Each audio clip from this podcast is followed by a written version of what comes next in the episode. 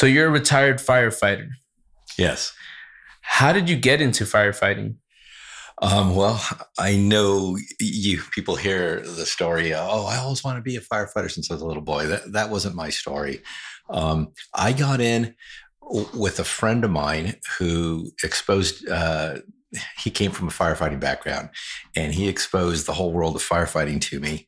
And uh, I took a test with him, and because I was unfamiliar with all the stuff that you need to prepare yourself with, um, I completely did really bad, and that stuck in my mind. Um, I think I was in my late teens, 19 or 20, something like that, and um, I. Uh, uh, later in my life, when I decided to make a career change, that's when I decided I want to become a firefighter. And so I used some of that failure to kind of get myself ready and, and learn as much as I could about my profession before I actually, you know, got hired.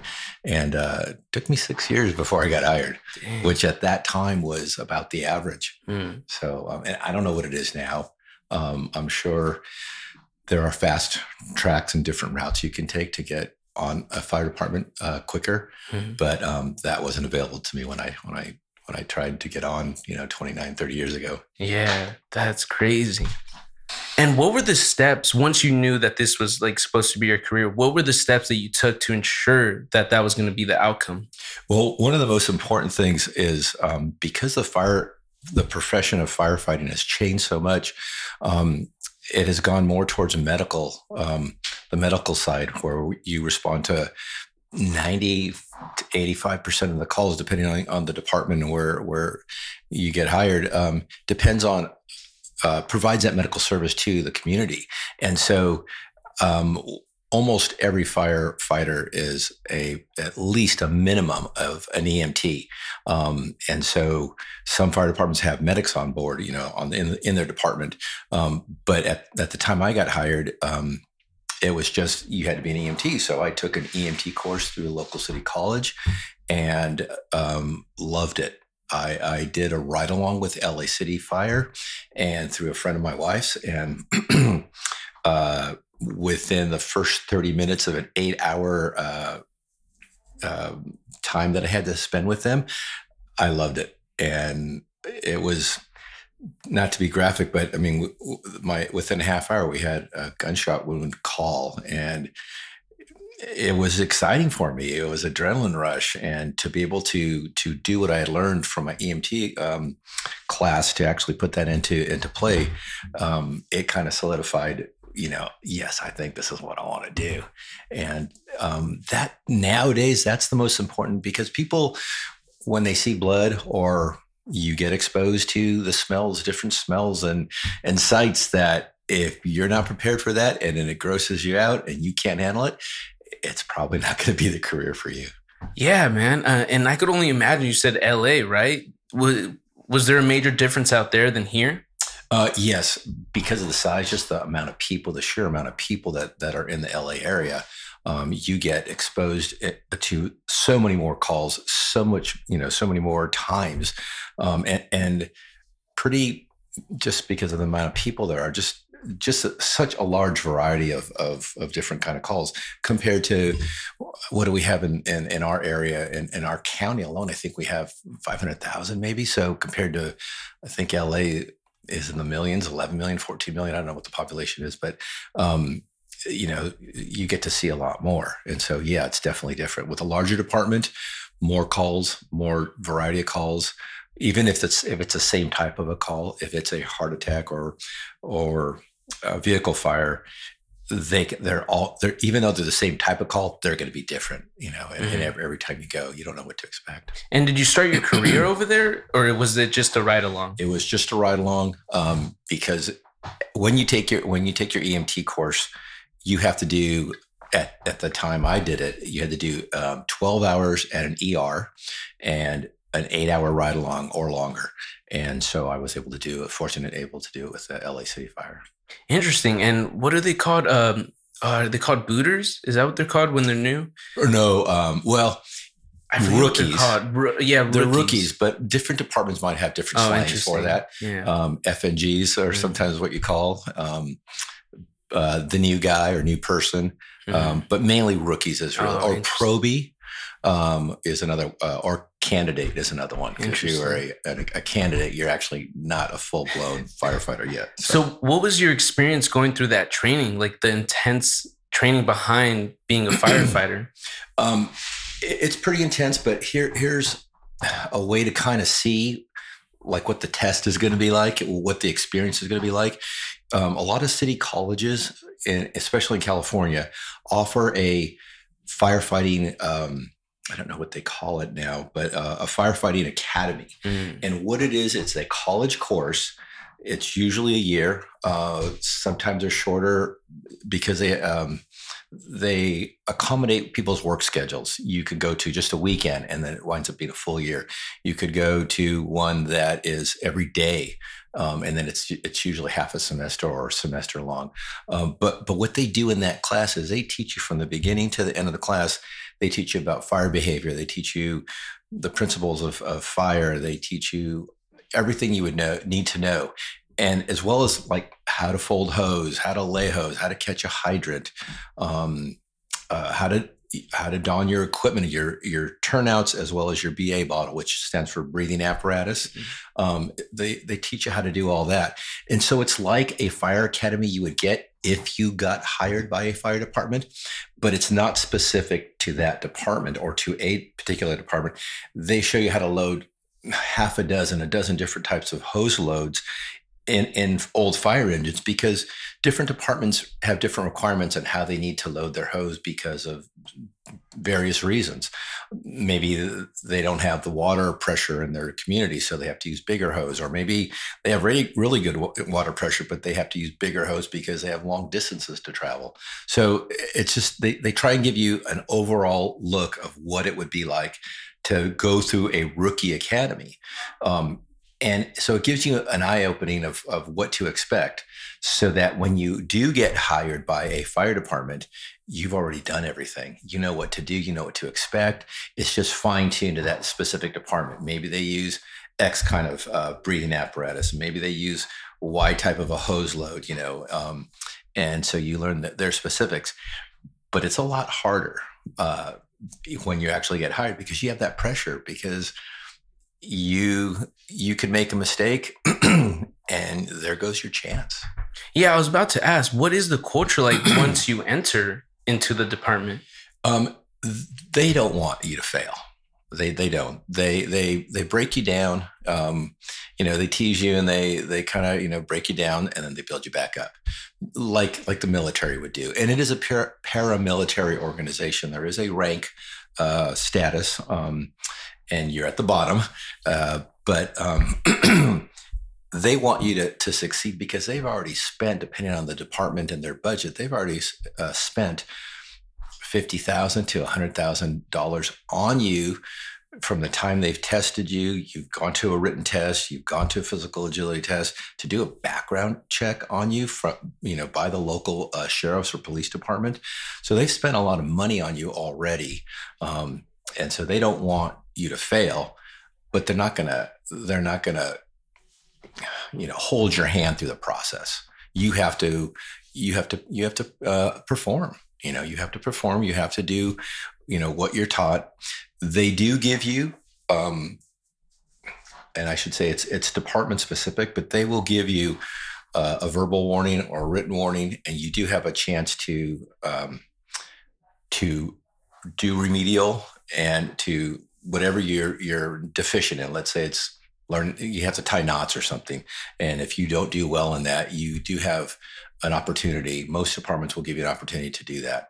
Um, the the more intense, the more competition there is in a department like a big a big department like an LA City or LA County, those opportunities are less. You might have one chance to make one mistake and that's it, or no mistakes. You blow it, you're gone because there's so many more guys and gals that are waiting to get you know to get hired. They have they can pick the cream of the crop. You know? Yeah, that makes a lot of sense because of the fact that there's people's lives at stake, right? There's buildings and structures that are at stake, and you want to make sure you have the most qualified people, right? And you mentioned that it's very like science based. Can you explain from your knowledge how would you professionally stop a fire of any size? Well, so there's the fire tetrahedron, and w- which is what one of the things you learn. And the way fire is is uh, created, you need heat, you need a, a source of fuel, whether it's wood, paper, gasoline, whatever. That's your source of fuel. You need um, oxygen to so you can complete the triangle. But then you also need something that puts those together to make it to make it you know to make fire. Um, and so that's the the chemical chain reaction. And so the physical chain reaction as well. And so you take one of those parts away. You take the fire, the heat away, you take the fuel away, or you take the oxygen away, and that's how you stop a fire. So, what's the most common element that we have on Earth? Water, and it's the cheapest. And as well as when you put that on something that's burning, there's no chemical chain reaction that that puts off a um, a toxic um, odor or a toxic gas or toxic smoke in the air, except what's burning. But it doesn't add anything that could be toxic to, to the people around you, to the firefighters, to the to the the um, earth, the, the environment. Um, one of the byproducts is steam once you put water on it, but there's nothing negative about it. It's easily trans uh, transported in the back of a fire engine in, in their tank or through the the the metal um, piping that is you know connected to fire hydrant so it's cheap it's inexpensive it's um, readily available and there's no you know um, no effect to the environment. And so that's why we use water. Yeah this is a common question it might be a dumb question but i'm asking it because of your expertise. What what is the reason behind not using ocean water? Is it because the the salt in it? Yeah because of the the salt will corrode the tanks in the, oh, the, the, actual tank that is on a fire engine. If your fire engine has a, a tank, most fire engines I know in the department uh, that I work in and um, the, the departments I work around have at least a 500, 750. Some of the, the smaller fire engines might have 250 gallons of water. Um, and they used to be metal. Um, now they're, they're made out of a poly uh, you know, material, plastic material. Um, and I don't know if that's better or worse, but that that would be a way to get away from um, metal parts with saltwater corroding. But you also have the pump that it actually has to go through, which is actually all it's all metal. Um, and then as well as you have the hose, which is made um, nowadays. I think they're made of synthetic, and they used to be made out of cotton with a rubber lining. And so that salt will erode that. Um, at the end of each hose is a coupling, and those can be made out of uh, metal. When I was working, they're metal. I'm sure they still are. those can corrode, as well as the nozzles are all made out of metal as well. And so those can corrode. So it's mainly a corrosion issue. I want to keep that to a minimum. Dang. And what about I've seen planes drop like a red dust on fire. What is that? That's a fire retardant. Mm. And and that is what usually happens is when a a uh, an air tanker uh, they have to land it at a facility that can re- refuel them or replenish their water supply or their their whatever they're dropping. And so it's it's a it's mixed with water and it when it lands on the on the ground or on the vegetation, it's like um, it's like snot. It's sticky. It's it's gooey. Um, it's pink. It's actually a pinkish mm. color, or it turns pink. Um, but it's made so it'll stick onto things, and there's a lot of water retention in that, and so that is what prevents whatever it lands on from burning. And usually it's vegetation, and so it sticks on there. Um, even though you do a fire drop, uh, uh, an air tanker comes over and, and lays some retardant down, um, the fire can still um, evaporate some of that water content uh, that's in that material. and so stuff can still burn. It'll just slow it down. Mm. So it doesn't, it's not a foolproof. You can make, you can do multiple drops and make that swath of coat, red coated vegetation a lot larger. But as that fire hits the leading edge of that vegetation, it'll burn some of it, but it, it, may not burn at all. It just depends on how intense the fire is. Mm. Did Did you need to get water by the way? No, I am good. Perfect. So, do you remember your first like uh, the like your first fire, like a big one, maybe? um, gosh, I'm trying to think. I mean, uh, I've had many fires. Mm-hmm um, but not compared to a bigger department like an LA, an mm. LA City, LA County department. Um, m- my first department was a small two uh, station department um, in the county that I, I, live and work in, um, and it was in that. It may have been a car fire, um, but I'm not. I could be positive, but if it was the car fire incident that I'm thinking of, it was a VW camper van and they it was in the middle of the night and it was off of the freeway. They pulled over the couple had pulled over. The vehicle was completely involved and because it was one of the Westfalia camper vans it had a propane tank on it that the uh, propane you know was used for cooking. And on those propane tanks they have to have a bleed off valve so that if they do get in contact with fire so that the vessel doesn't rupture completely. Um, when it gets to a certain level, this this valve opens up and allows the, the propane to come out. Well, it came out like a rocket, and I had just stepped away because I didn't know that there was a propane tank underneath there, and there was probably about a four or five foot long blue flame just shooting out for almost a full second, and then it stopped, and that got everybody's attention. And I remember I was just standing right there. That's crazy. Yeah, yeah. and the equipment you use and the like the firefighter gear is that that uh, like flame retardant? Is it meant to? Yes, yes. So it's it's meant to protect you from from one from heat, um, and there's so many materials. When I first got hired, it wasn't you didn't get protected that much from heat. You could feel you could feel the heat. You definitely can feel the heat even nowadays with that on there. Once you put the equipment on, you immediately start to sweat already. So you're already taxing your body and your body starts heating up plus you have a hood that's that goes over your head that protects your cheeks and your face uh, your neck and your forehead and and and all around your face except for where your your eyes are um, because you're going to be putting a mask on well when i got hired we didn't have those hoods they weren't they weren't even you know invented so you could feel the heat a lot quicker and a lot sooner and you couldn't take as much heat Nowadays, the gear, excuse me, the gear they have now, uh, it's lighter, it's uh, more fire resistive. The insulation stuff, the material that they have, um, it's like a thermal barrier. It, you can actually be in a fire that's hotter than the gear I, I first came on board with. And so you could, and because of the hood, you don't feel that heat as well as when you're breathing the uh, compressed air on your on your back on your B, uh, your BA um, it's cool air because as it's it's compressed and as it it uh, goes into the system and the regulator and you breathe it, it, it's cooled off as it expands and so you're actually breathing cool air cool air so yes you're sweating and yes you can feel the heat but you know you're not you are uncomfortable only because you're you're you're sweating from the inside you know it's hot and now you got to go to work and do something. You got to put out that fire. So, but yeah, that equipment it, it, it, won't protect you from getting burned because you still can get burned. That material, the outer layer, the, the shell they call it, that will uh, deteriorate. And if you take a significant amount of heat, that piece of equipment, whether it's your pants or your coat, um, has to be um,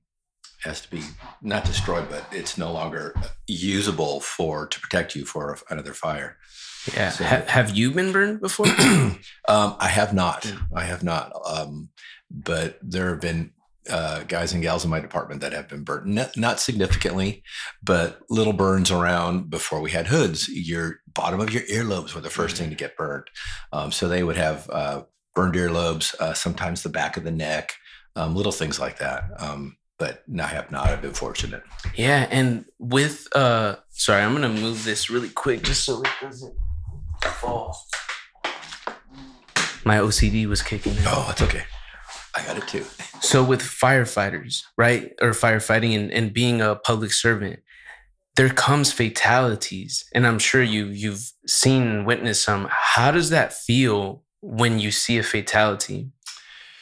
Well,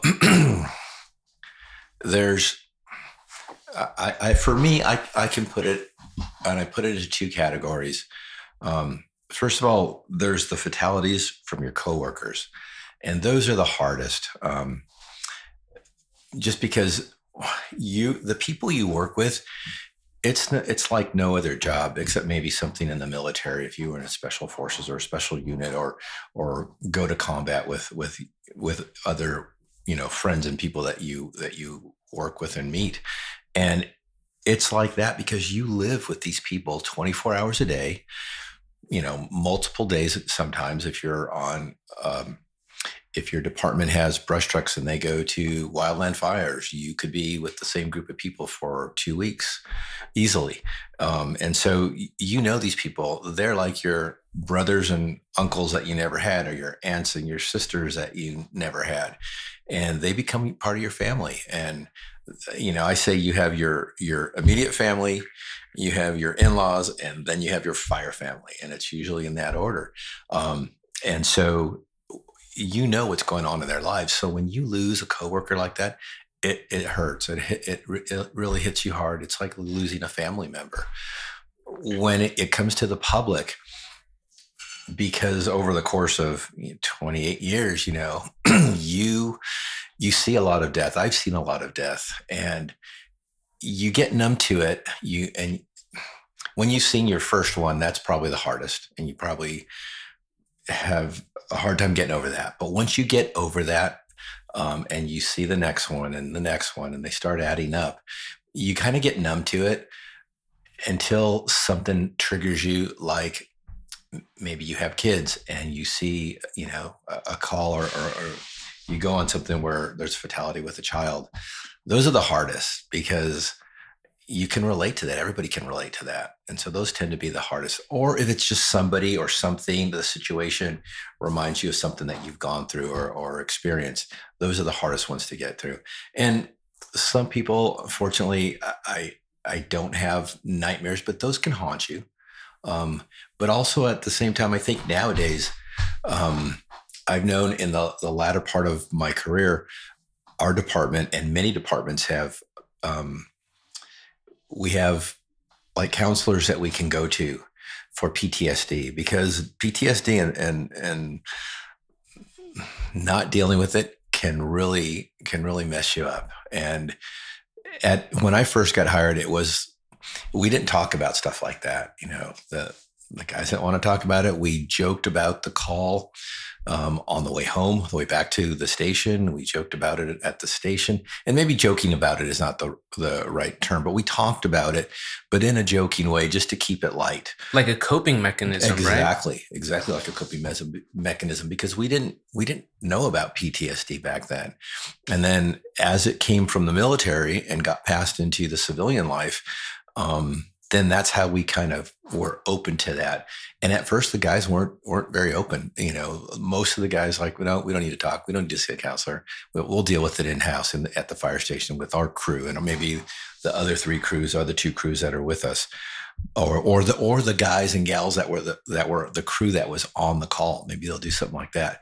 But um, that didn't seem to get the job done, and so uh, professional counselors came on board and that has helped so many guys because although my department's a small, medium sized department, um, most of the fatalities that I have experienced with coworkers have all been suicide related um, because of PTSD issues and or after they they've retired and those PTSD issues have haunted them. Yeah. And and I've I in fact I don't I don't think knock on wood my department still has not had a online uh, duty of death um, in a long time is you know at least over 30 years. Yeah. So so most of so that's really good because as on average the nation the us has around 100 fatalities a year. Um, sometimes more sometimes less. And our department like i said it's been really lucky that we haven't had any yeah, that was actually going to be my like question after you said the fatalities is like how departments uh, help you cope with that. And it would make sense right to do that because if you're sharpening uh, your physical strength and and maybe um, your mental i would say i guess that goes in with dealing with it. But yeah the emotional aspect of it and the mental aspect. Yeah that's that's interesting yeah. man. And how do you are there certain like calls that affect you differently? I know that there's like frequent flyers which is I'm sure at a point gets very irritating for firefighters as like commonly known in some articles. Yeah, yeah. The, the frequent flyer is it's a term that's used and and I mean it, it, makes us sound unprofessional, but but what it is, it's a person that you go on multiple times. Um, and it sometimes it's the same reason sometimes most of the time it's not but multiple times you're you're seeing the same person and those can be irritating and everybody's different. I mean, the fire department's like a microcosm of, of, humanity. So you have guys that can deal with it. You guys, you have guys that and gals that don't deal with it. You know, they see the person three times and they don't. They, you know, their attitude changes on, on how they respond to that person. But for for me, um, when you when we would go on a call when it's someone that we go on very frequently, you, you can kind of see why sometimes you can kind of see why you're going back. S- several times, um, sometimes it can be a, a person, an older person, an elderly person. They don't have anybody. You know, they're calling because they just want some human contact. And so when you can see that and you can get outside yourself and and and see that that's why this person's calling. It kind of changes your attitude you know it's like okay you know we're professional we're we're providing a service. Kindness and humanness and humanity is part of our service. And so then you, you change you know your your attitude and your tune about it. Um, but it it takes and here's where i think females in the fire department are hugely um, help us as males cross that line and, and be able to to say, hey, you know, this person's not just calling because you know they have nothing better to do. They're calling because they want some humanity. They want they want to talk to to somebody.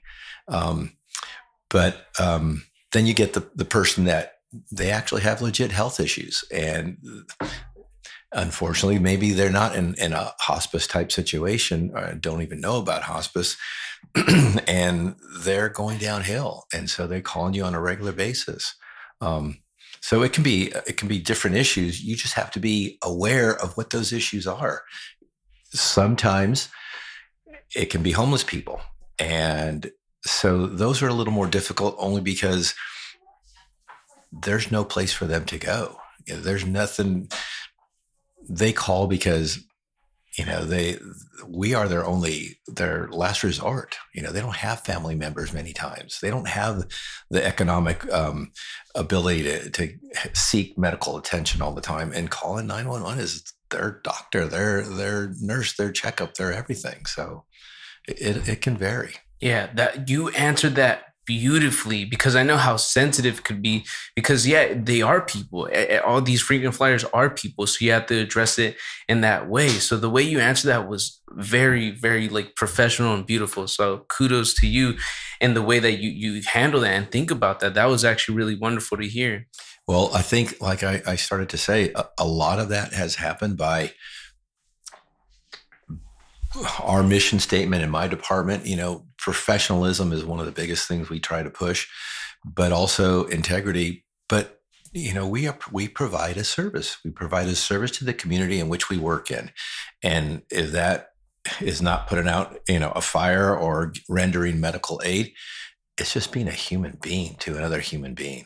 You know, and and I, I think sometimes we lose we lose sight of that, especially in a bigger department where there's so many calls and you know you don't want to go on that frequent flyer because you want to be available so you can go on that structure fire, you know. Eh, and it's not it's not always about just the structure fire. It's about the call you have right then and there and that that person or those people that you're trying to help. Yeah. And also I wanted to ask you about emotions when you're on a call and let's say there's fatality or someone's injured and you have to be composed how intense or how like difficult it is it for for a firefighter to stay composed for um, either the victim or the victim's family? Because they have to be the ones being like oh everything's gonna be okay. They have to like hold that standard. Yeah everybody's different. Um, everybody reacts to things differently because of everybody's ex, you know personal experiences. Um, but generally speaking um, the captain or the medic if if the, your department has a medic on uh, on board with you, they're going to be the ones that are going to be calling the person that, um, and I don't mean calling them on a telephone, making the call that this person has expired. Um, and then as well with the sheriffs that that the, you work in work with, the sheriffs will will be calling the coroner, um, and most captains most it's a difficult thing to do as a captain but you will have to make um, you or the medic will be making the notification to the people. Some agencies um, they require the the sheriffs to and also some captains might require the sheriff to to go ahead and they'll wait for the sheriff to get on board uh, get on scene. It'll it just depends on the situation. If there's other things going on in the community if there's engines out of place and so the fire uh, company needs to leave then they might let the, the sheriffs do do that. But as far as to answer your question, as far as the emotions, oh my God, um, everybody's different. Everybody handles it differently. If you have a rookie in your in your crew, that might be the first time they see somebody, and they take it differently. They could be it could not faze them to where they need to step out. They need to step out because they're going to lose it or they just can't handle it. And it's the first time they've seen something like that. So everybody's different. Um, and like I said, I mentioned uh, before, if it's a child, that that's really eh, difficult, um, and that affects pretty much everybody. I mean, even even our youngest guys that eh, that don't have families, it affects them because they have nephews and you know maybe brothers and sisters that are that are young. So um, those are the most difficult. And then also, if it's an elderly person, if if you can relate to that elderly elderly person because they remind you of a family member, then those can be difficult as well. But it's it's tough. I mean, it's tough. Um, just on a little aside, my last couple of days before I retired, I my you know the captain I worked with, I, I said, "Hey, I'm retiring. I don't want to see any more dead bodies." And you know, sure as, as uh, you know, I shouldn't have said anything because I jinxed it because within tw- you know 20 minutes you know, from starting from when, when I got on duty, we had a fatality. We want, I wound up having four fatalities that day. And my firefighter, my captain, I should say, was um, was my firefighter at one time, and he was promoted to captain, and so he was my captain for the day. And so he actually goes, he actually told me, "Hey, hang out here for a second because I go in. I always go in. I usually bring medical bags and and I'm, I'm a pack mule and I'll bring all the all, as much gear as I can. And um and so I I was going to go in. He goes, you know what?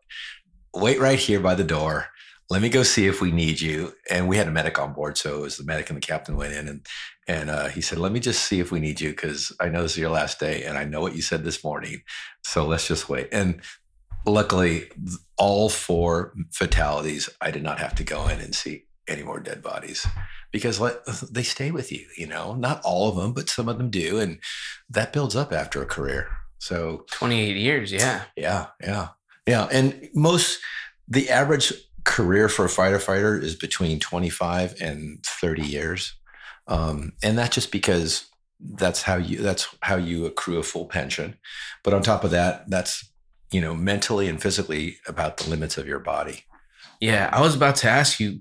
This is a question from my professor uh, at UCSB because she did a study on firefighters, right? so, with all these like mental, physical, and emotional tools, um, how do you avoid burnout? That's a good question. Um, a lot of it depends on your own personal uh, talents and and interests that you have, um, and it also helps if the department has other has different avenues for you to go to.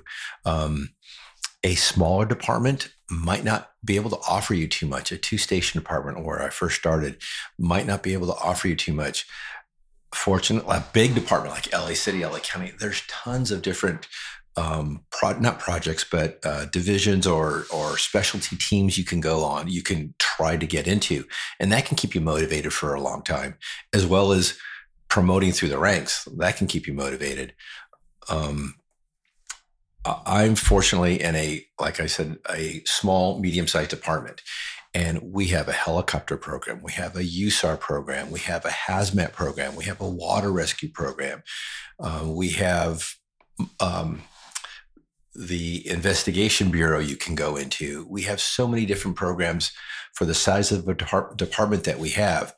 There's a lot to keep you um, interested, as well as throughout any department, you're going to have stations that are rocking. They're busy all the time. And then uh, you'll have the other end of the spectrum. They may get one call a cycle or one call a week or one call a month. And so you can um, you can promote or you can bid to those different stations depending on you know what your burnout level is. Most of the slow stations people will, will bid to those stations so they can study for the next test. They can study for the engineer's test. They can study for the captain's test. They can study for the bc test. Or maybe the crew at that slow station they want to learn from that particular person because they're retiring and they've got multiple years of, of of expertise and, and experience underneath them. They want to learn from that person before they retire. So that's usually why guys will go to slower station. And also because they're busted up and broken and they can't maybe they got one good good call that they can give 100% you know and so to try and stretch out their longevity into the department they go to smaller stations that have less calls that they don't get beat up at and they can survive another year or two that's crazy. So, but yeah, there is a lot of, you have to be self motivated as a firefighter. You have to have ambition and you have to have uh, intuition and you have to get out there and you've got to be the one that steps up and, and, don't ask to empty a, a trash can because it's full. Don't ask, you know, should I mop the, the should I clean the bathroom because it looks dirty? Do it. Just get up and do it because people will notice. Your crew will notice because they'll say, "Hey, you know, did did you?" Uh, they'll ask the other crew members, not the rookie. They'll ask the other crew members, "Hey, did you clean the bathroom?" No. Oh, well, then the rookie must have cleaned it, and, and that's how people know because it's such a small station. You know, most of the stations are small. They're like the size of a, a large home. And you could be sharing it with anywhere from three to six people or larger if it's a if it's a task force station. And things get done and you have you have chores that you're supposed to do, but you also do you'll help other people do other things, you know, and that's how it's teamwork. That's so awesome. Yeah. Thank you. Um, and also, what were the roles that you played uh, within your department? Because I, I, know you switched roles. I think I don't know if it was you that mentioned you worked on the engine. Yeah, yeah. So when you get hired, this is pretty basic, but when you get hired in a fire department, you are a rookie for a year that rookie year might start as soon as you get out of the academy and, and hit the floor, which means when you hit the floor, means you go to a station, get a station assignment. It can start there. Sometimes some departments have your rookie year, however many long weeks that is. Um, it could be 14, 18, 16, 20 weeks. Those weeks get added into your, your rookie year. So it just depends on the, on the department specifics. But you're usually a rookie until that time period has ended. And then there are quarterly tests throughout that, that time period. Um, and every department's different, but this is what my department does. and so you do have uh, chances if you are deficient in certain areas. Um, then there's a process. You usually get a verbal and then a written. And then if you haven't corrected that deficiency, usually out. And that's the only time we can really get rid of a person um, is in that rookie year because they're learning and they don't know what to expect and we don't know them because this is the first time we've met this person unless you maybe were on the interview board and you actually got a chance to interview this person but you don't know them from from you know somebody off the street so you're trying to judge this person's character and their integrity and so it, it's it's a time for both parties to kind of get to know each other um, but then after that uh, probationary year you're a firefighter. You are you, there's a graduation, and you usually you have to. There's a party that's thrown, and you get everybody that's in your academy that passed. Um, usually puts in money, and you guys go drinking and have a good time, and now you're part of the brotherhood and sisterhood of, of firefighters. Um, then some departments require a certain amount of time, like three years, five years, before you can promote.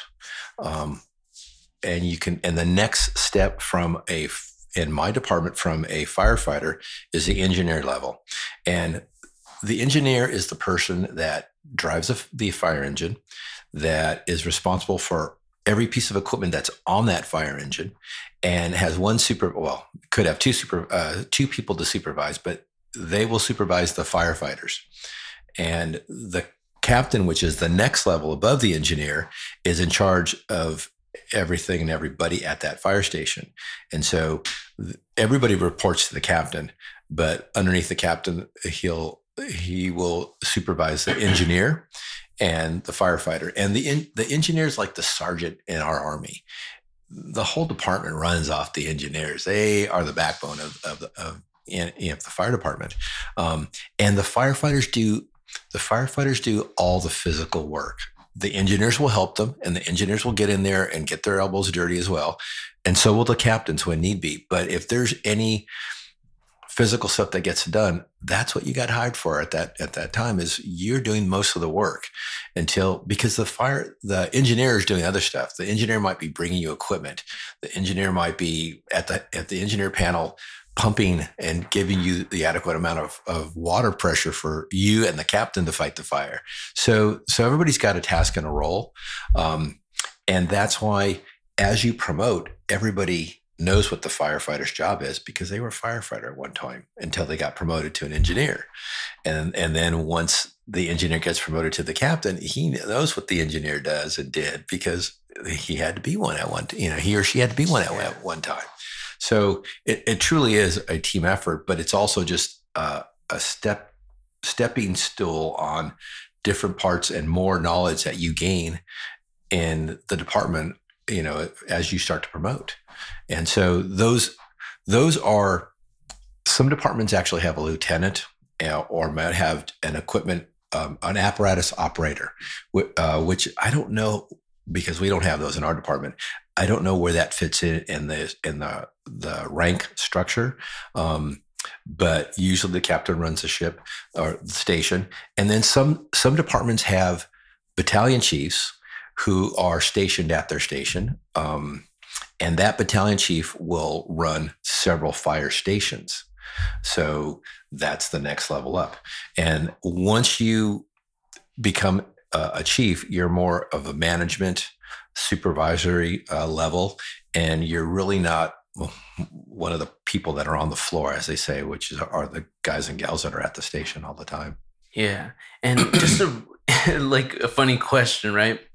What does it feel like to put on those lights and kind of rush through traffic? I know only certain professions experience that, so I think it'd be interesting for you to answer yeah, that, right? Yeah, it's it's a rush. It's I still love. I mean, I, that was probably one of the the best things about it is driving code three. Um, it's scary uh, when you when you first become an engineer um, to actually go code three for the first time, and you're gaining input from your captain because they're telling you what to do and how to go, and and and you know telling you to go to oppose traffic. Some departments don't allow you to do that. Mm. Um, ours does.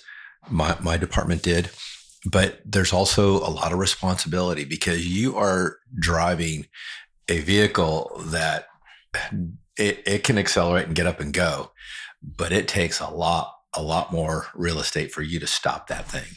And so if somebody steps out in front of you, unless you can make that thing do a, an evasive maneuver and get out of the way, you're going to hit them you know, and and it happens all the time. But uh, I have I have not been in a, vehicle accident with my fire engine, but it, it's a lot of fun. You do have to have your head on a swivel because when those lights go on and the siren goes on, by law, we are asking the public for permission to go through that red light we are asking for their permission for them to move to the right, not the left, move to the right and get out of our way. That's why we like to hog the, the fast lane or the or the center divider or um, in, in, the street. We like to ho- hog the middle because you're supposed to. The public's supposed to move to the right, and some departments don't allow you to pass the person on the right, even if the if the public gives you that opening, and you're going to make a right turn, and they give you the right lane you are supposed to go on the left side and make a, a turn so that they are all to the right of you. Um, and, and, some of that's because of accidents that have happened where people freak out at the last minute and then they pull right into you. And so, so they try to have different rules and every department's different, but um, it's a lot of fun. It's a lot of fun when you are going to code three call and you're going through intersections safely. That's another thing. You just don't blow through at 30, 40 miles an hour through an intersection.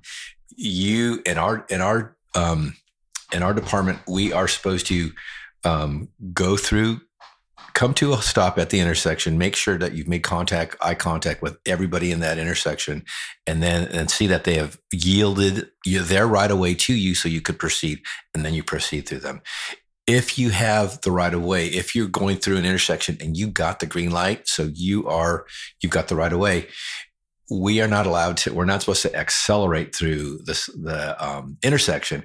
We have to coast through this intersection at whatever speed we're going, 30 miles an hour, whatever it is. And our foot is supposed to be touching the brake, but not not applying it so that if we do have to to put on the brake as we go through the intersection because somebody freaks out, and which happens, um, or decides not to give you the right of way, or decides to make a right hand turn and now they're in your way, you need to be able to stop that vehicle because you got you know you got 20 tons coming down the road. So um, so yeah, there's a lot of responsibility. Um, we have seatbelts in there, we have airbags in there nowadays, um, but I've actually seen um, pictures of engines, fire engines that have been hit from behind and have been completely flipped upside down. So you can get hurt in one of those things. That's you, crazy. Yeah, and you can kill people. I mean, oh. if you T-bone a car, hit yeah. them sideways on the driver's side, there's so much energy that that that person's going to receive that's in that car that yeah, you could you could definitely have a fatality. That is insane. Yeah, and it also must be frustrating when people don't, you know, like abide by the rules and don't go to the right. They're they're making up their mind. They're in the middle, and you're just like, oh come on, I, like because I've seen this on the streets yeah, where yeah. someone's just like doesn't know what to do, and the firefighter's like, what the what are you guys doing? Yeah, and that happens, and it's it, it. I guess yeah, it's frustrated, but it's also you have to be cautious because if the opposing traffic in an intersection doesn't hear you or doesn't see you, which happens a lot of the times. They don't see you till the last minute, uh, and so they're going across your your you know from right to left and left to right, and you're in the fast lane or you're opposing traffic because there's no um, center median, concrete center median, and, and so you're passing the traffic that's going in your direction on to their left on your right and you're passing them. And there's someone that wants to make a left hand turn and then all of a sudden you know if there's a if there's a concrete medium and now you're behind them they don't have any place to go if you haven't gone opposing traffic. And so you could theoretically push them into the intersection with them having opposing uh, traffic and then they could get hit by somebody because they didn't hear the fire engine. They didn't see the fire engine. So there's a lot of things you have to think about as, a, as an engineer driving that fire engine. Um, and and about the safety of the people because your number one thing as an engineer is to get the people that are on your fire engine or fire truck or piece of equipment that you're driving as an engineer to that fire safely and not have them be in a worse situation yeah. than when you get there because you can easily go too fast you can easily rattle the people with your driving skill or lack of safety and they're they're back there getting tossed around as they're getting dressed and they can get hurt as well So you know you have to be you have to be a good driver. You have to have your head on a swivel. You have to expect the unexpected, which has happens to me several times. Mm-hmm.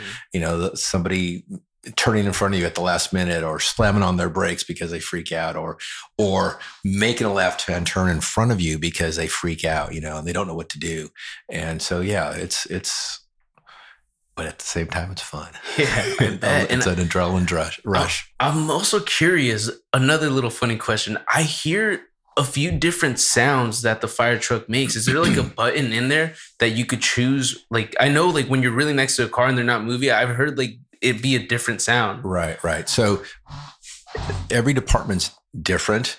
Um, there's a high low, which I think is what you're talking about, and it's more like the European type of a a fire uh, siren that you'll hear, um, and the mechanical sirens that our department likes and all of our fire engines have. We kept that because it's a really distinct sound different from like an ambulance uh, siren that kind of because that's an elect- electronic uh, mm. sound. Um, and some fire departments have gone to the electronic sounding. Ours hasn't. We like the traditional old fire, uh, old siren that's a mechanical one that's that spins up and and makes the, the the siren that you hear. But we do have that option to turn that on and off. It's it's only used when we go through an intersection sometimes sometimes we'll have them both. What i like to do is as i'm approaching uh, i try and time it so as i'm approaching an intersection i'm ramping up the volume to go from whatever however high it is to to maxing that siren out and leaving it on just for a full second so that everybody can hear me.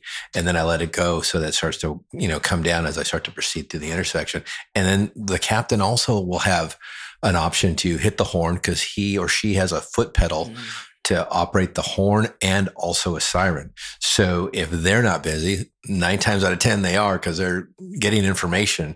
Um, they can operate that as well if, if I don't hit it. Yeah. So, and I think I've mentioned to uh, this to you before. You you started in the 90s, correct? Yes, I got hired in 94. Perfect. So I mentioned to you that after 9-11 things kind of changed uh, like from in regards to the perspective that firefighters were held at. Can you explain a little bit if it affected you? Well, I think what you're talking about is is and correct me if I'm wrong. People kind of saw after 9/11 firefighters in, in a in a more positive light. We were like and I'm and I'm I'm just using this word. We were golden. We were we were not um, something to be taken advantage of. It's like people were proud of of their local fire departments. It was like, I'm sorry you guys lost 343 people um, after 9/11, uh, and you know you got especially when some of the stories came out about these guys and gals that went into the towers knew that they probably weren't going to come out, but they went in anyways and saved a lot of people anyways.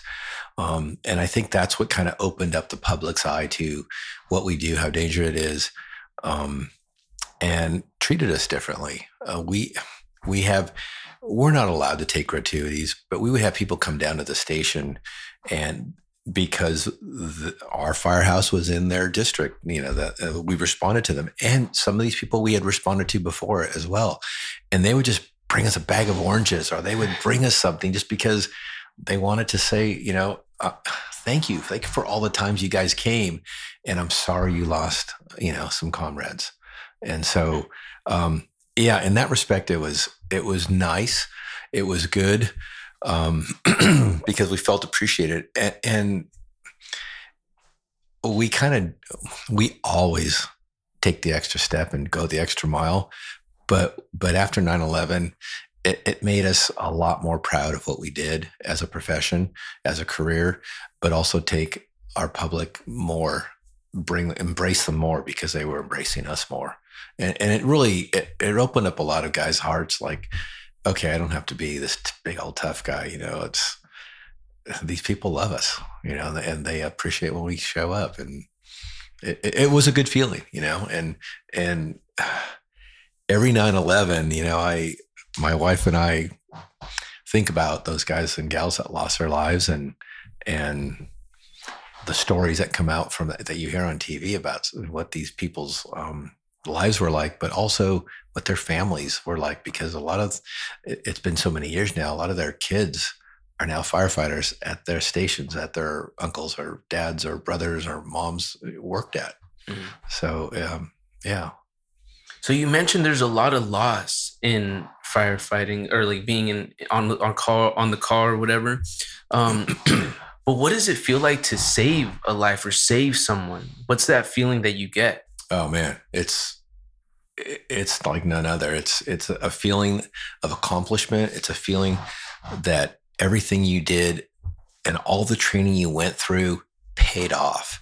And especially when you save a life that when you got there, they were dead, or maybe they, they expired while you were on the call just because you couldn't bring them back. But then at, but then at some point, whether it's, it's still on scene or on the way to the hospital, you bring them back and, and to, I don't know how to explain it, but it's just a, it's a good, it's a great feeling.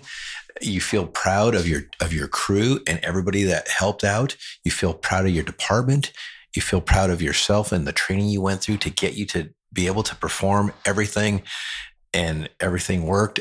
And that person came back, you know, and probably a small percentage of the people that we save we ever see again but there's that 1% or that half percent that that those people will reach out and try to find out who is on that call all the people that were on that call because you can have uh, sheriffs you can have uh, pd you can have your local ambulance if your department doesn't transport you can have two two engine companies working on this on this call, depending if it's if the person has expired due to a traffic accident. So you can have multiple people there.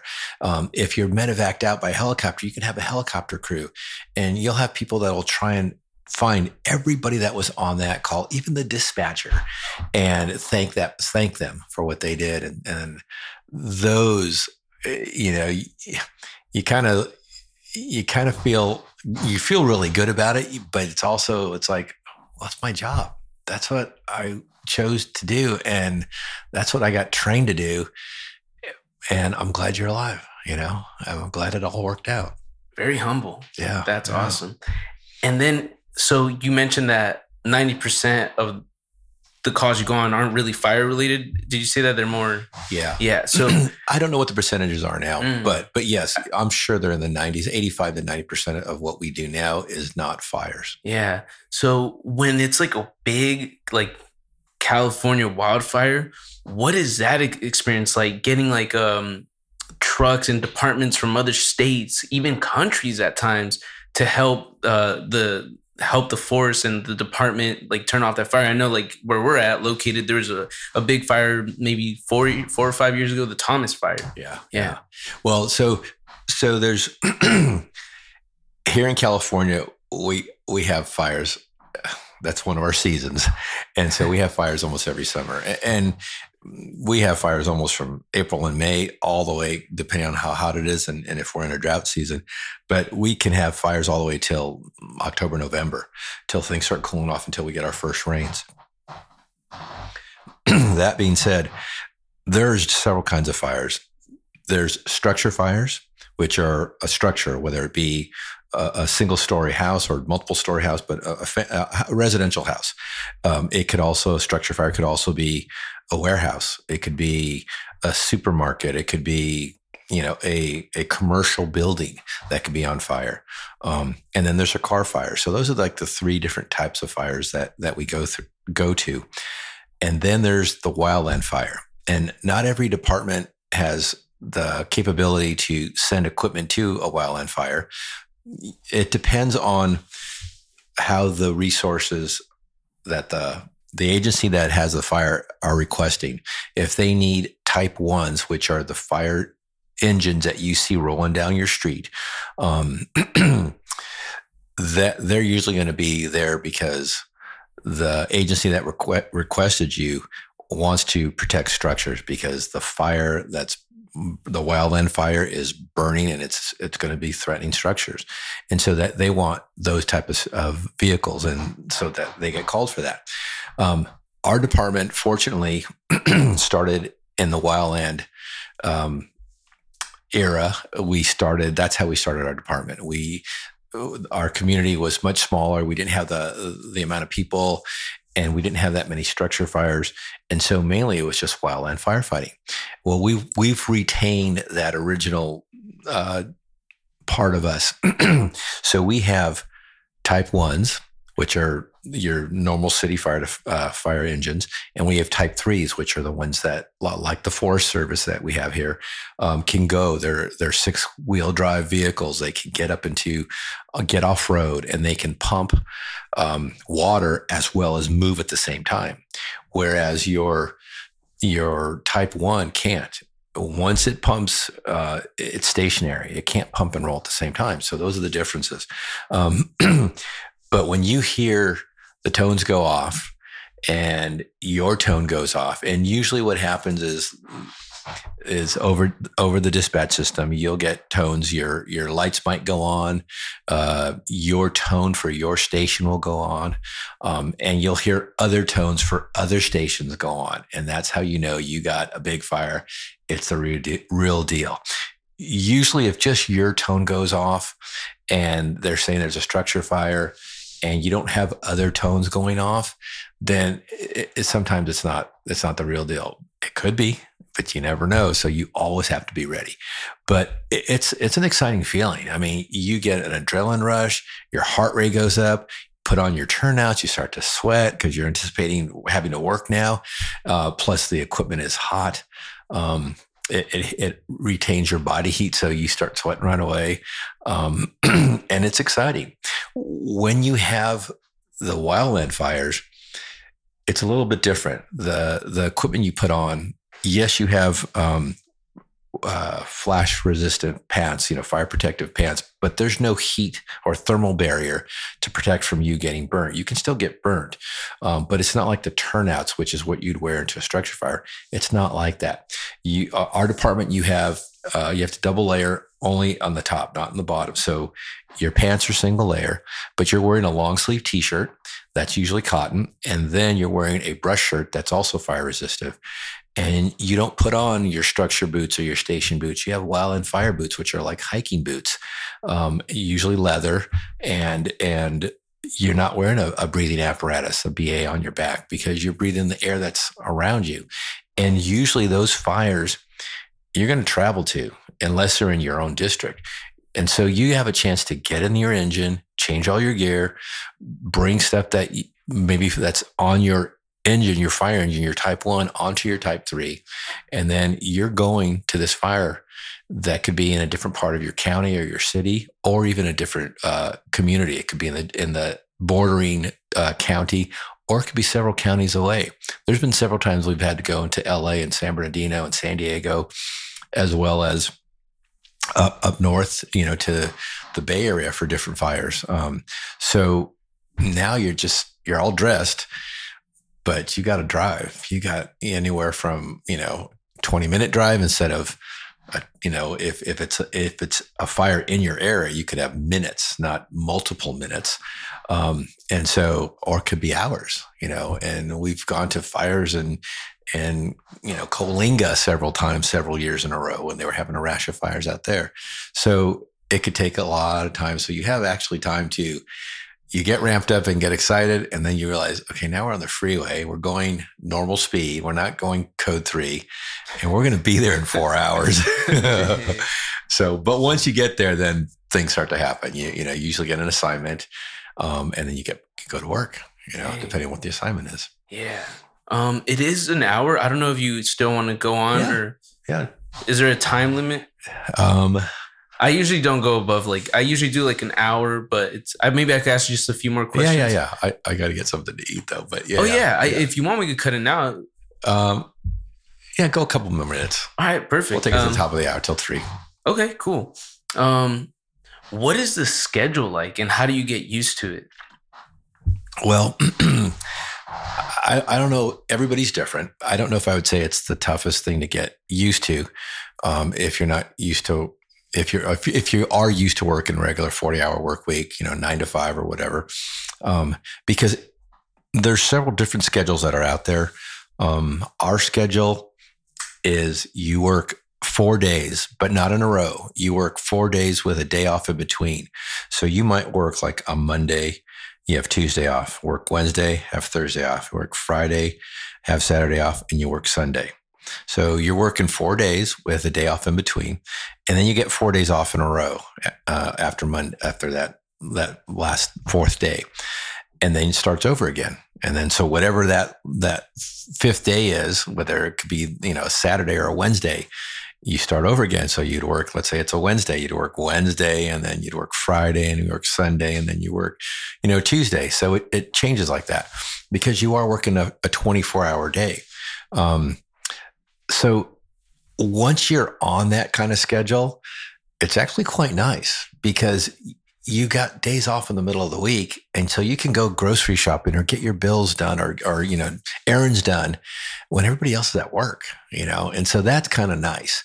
Um, but it it can it's a it's a double-bladed sword because if you have a family um, and your wife's working or your significant other's working they don't have that schedule. The public doesn't have that schedule. They usually have a regular Saturdays and Sundays off, and that's it. So you might be working on a Saturday or a Sunday, and you're definitely going to be working holidays. You know, you're probably going to be working anniversaries and and birthdays. And so, unless you can schedule someone to work for you on those days and get those days off, and don't expect that your rookie year, um, because you're expected to work your rookie year your your schedule and you're expected to work whenever any big fires come up we want you. you we expect you to work those big fires you know um, but it's usually the family it's usually your family that has a hard time getting used to it because when you sign on the dotted line you know you're that's what you're expected to do and the families have a hard time with okay this is another christmas you're missing this is another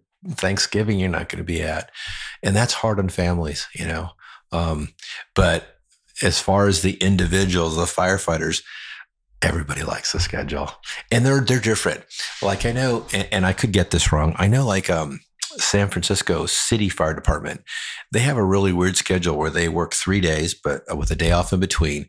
And then they have another day, uh, a fourth day that they work a 12 hour shift, not a 24 hour shift and and then they they change. I don't I don't know how many days off in a row they get, and then they repeat the cycle.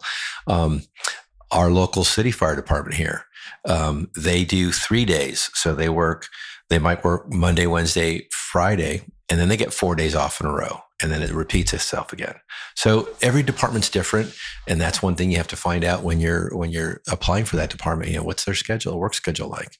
Yeah. So what's it like working 24 hours in a row? it's not that bad because people think we're up 24 hours and you could be, you could be if you're at a busy station. Um, you could be if you're at a big department like in LA City where they've got multiple stations that they're up.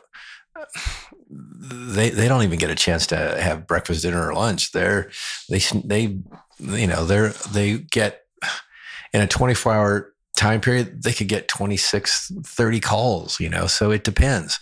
Um, but it's tough. Um, we're not fortunately this my department that's a medium a small medium sized department we don't get that many calls i, I think when i left we had 15000 calls a year well, i don't know what we're at right now um, but that's enough where our busiest station, um, you're getting a call almost every day.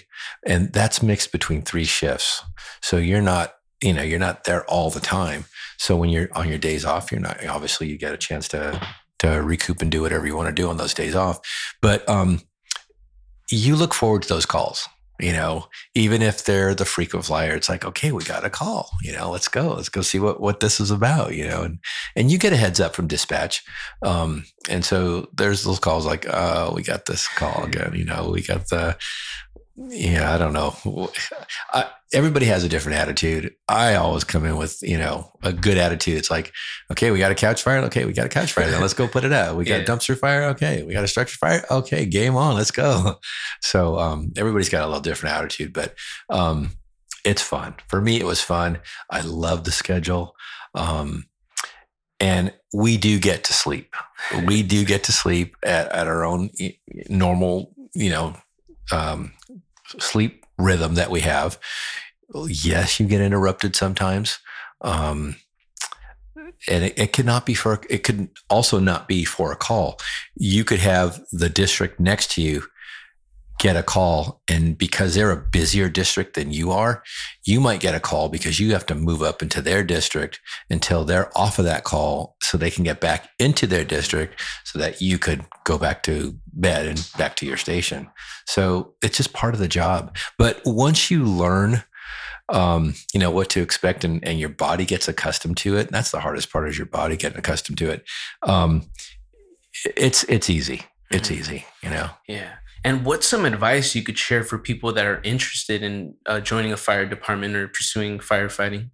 Um, check your local or a local city community college that has a, a fire academy program because that will uh, you'll you'll be doing it. You'll be actually doing what you would do if you got hired by a fire uh, department. You'd be going through their little mini academy and you're getting college credits for it.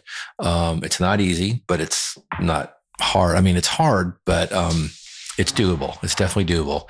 Um, and and that will shed a light on, hey, do I want to do this for profession? Is it because people, guys and gals have done it where okay, they find out that they're afraid of heights, and it's like, okay, this is not going to be the job for you. Or they find out that they're claustrophobic and they can't put that that mask, that BA mask on and and feel comfortable about it, you know, because when you go into a structure fire, it's dark. You might not even be able to see the hand, your hand in front of you that's maybe a foot and a half to two feet away. The smoke could be that thick. And even if you have a flashlight on your helmet or on your chest that's hitting it, all you see is it's uh, it's like a whiteout when you go skiing. It's just white because you can't see.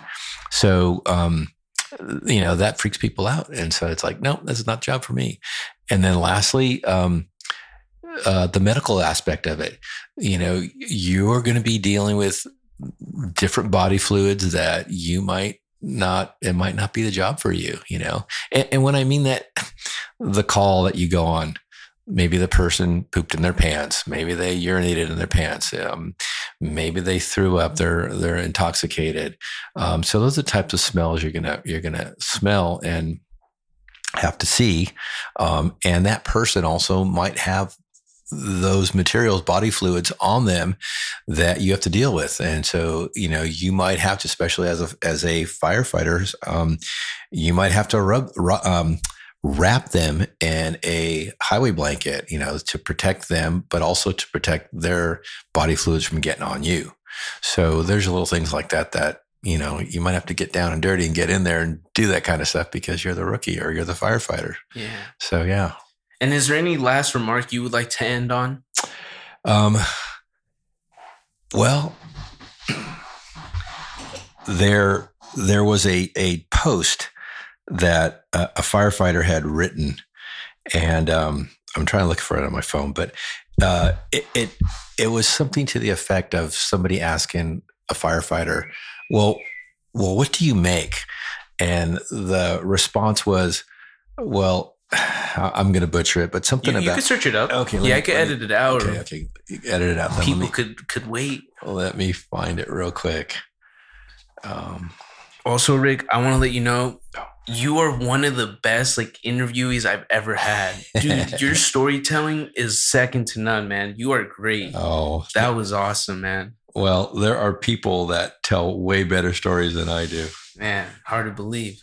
Oh yeah, that's well because here it is. So that that's a um because you you that's one of the things we do we sit around the table and we'll oh, tell yeah. about the fires and, and let's say you're doing an overtime at another station you know, and so you come to that station and the guys will say, Hey, you were on that. Were, were you, were you on that? Were you on duty yesterday? Were you on that call? Cause we heard about it. And so, yeah, so then you start to explain to them, you know, what you did and stuff. Okay. Let me find the, okay.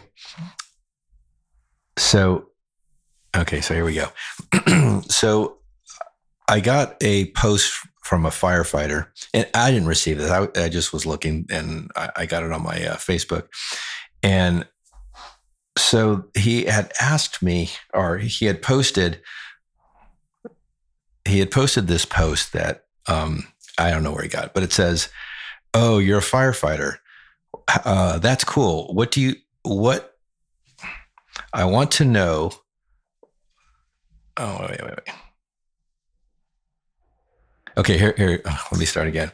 Okay, so I got this post from from a firefighter, and he was asked, "What do you make?" And so this firefighter responded, "I make holding your hand seem like the biggest thing in the world when I'm cutting you out of a out of a car.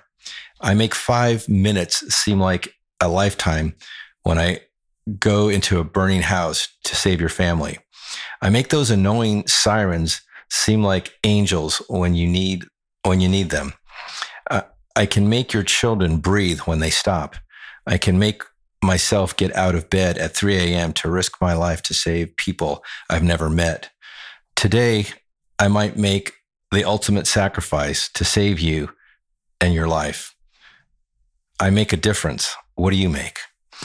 And and not to be arrogant, that that wasn't what what his comment was, but he just wanted to put out there that we we we give up a lot. It's not your normal nine to five job. And and it is like a service, a calling. You know, not everybody has it. Um, and it's it's a it's a noble profession. You're not going to get rich. You're not going to make a lot of money, um, but you'll feel good about yourself. And so I responded to this guy, and I said briefly, I said, the only thing I, I regret in my profession is that I didn't start earlier and that I didn't save more lives and that I couldn't stay longer. And that's the only thing I regret about my my being a firefighter because it's a lot of fun. You meet people and that are not related to you and they are your family. And you will drop whatever you need to do or whatever you're doing to go give that person a hand whether it's cutting their lawn because they're they broke their leg on a call or or they broke their leg skiing. Um, and they become your instant family and they will do the same for you. And it's a lot like the military when people go to to go into combat together and they experience those same you know intense, dangerous things together, you get that you bond with those people, and and uh, with uh, almost 200 men and women that I work with, I've bonded with all of them at one time or another, and it's I would do it all again in a heartbeat if I could. That was so beautiful. I really appreciate your professionalism, your humbleness, and your hard work. And I thank you so much for coming on this podcast and sharing your story and what it's like to be a firefighter, man. That was my pleasure. Awesome. Thank you.